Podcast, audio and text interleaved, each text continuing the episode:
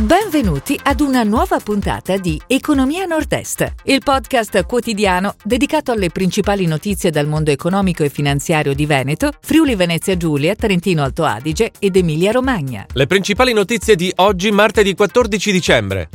Piovan compra l'americana IPEG. Industriali contro il governo sull'auto elettrica.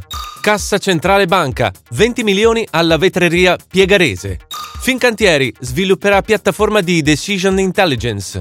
Bologna, ok al passante. Rigamonti acquista il 100% del gruppo Kings.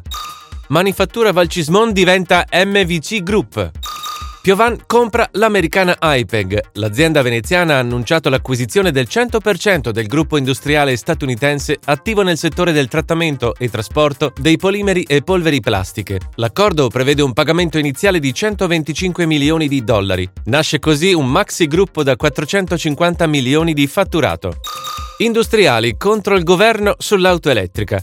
I presidenti di Confindustria Lombardia, Veneto, Emilia-Romagna e Piemonte mettono in guardia sulle conseguenze della decisione del Comitato per la transizione ecologica. A rischio 70.000 posti della filiera entro il 2030.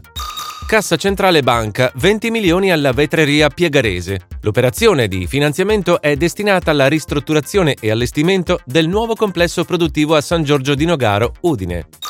Fincantieri svilupperà una piattaforma di decision intelligence.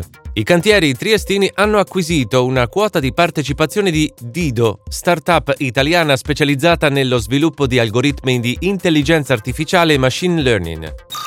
Bologna, ok al passante. La giunta del comune di Bologna ha approvato la delibera di conformità urbanistica del passante di mezzo, l'ampliamento dell'autostrada e della tangenziale. Previsti interventi per 2 miliardi di euro, inizio lavori nel 2022.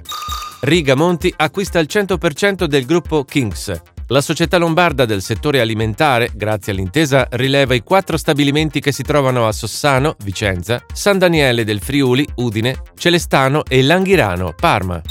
Manifattura Valcismon diventa MVC Group. Dopo l'ingresso del fondo Equinox nel 2019, il gruppo bellunese dell'abbigliamento sportivo cambia nome e immagine. Il fatturato 2021 punta a 130 milioni. Si chiude così la puntata odierna di Economia Nord-Est, il podcast quotidiano dedicato alle principali notizie dal mondo economico e finanziario di Veneto, Friuli Venezia Giulia, Trentino Alto Adige ed Emilia Romagna. Appuntamento a domani!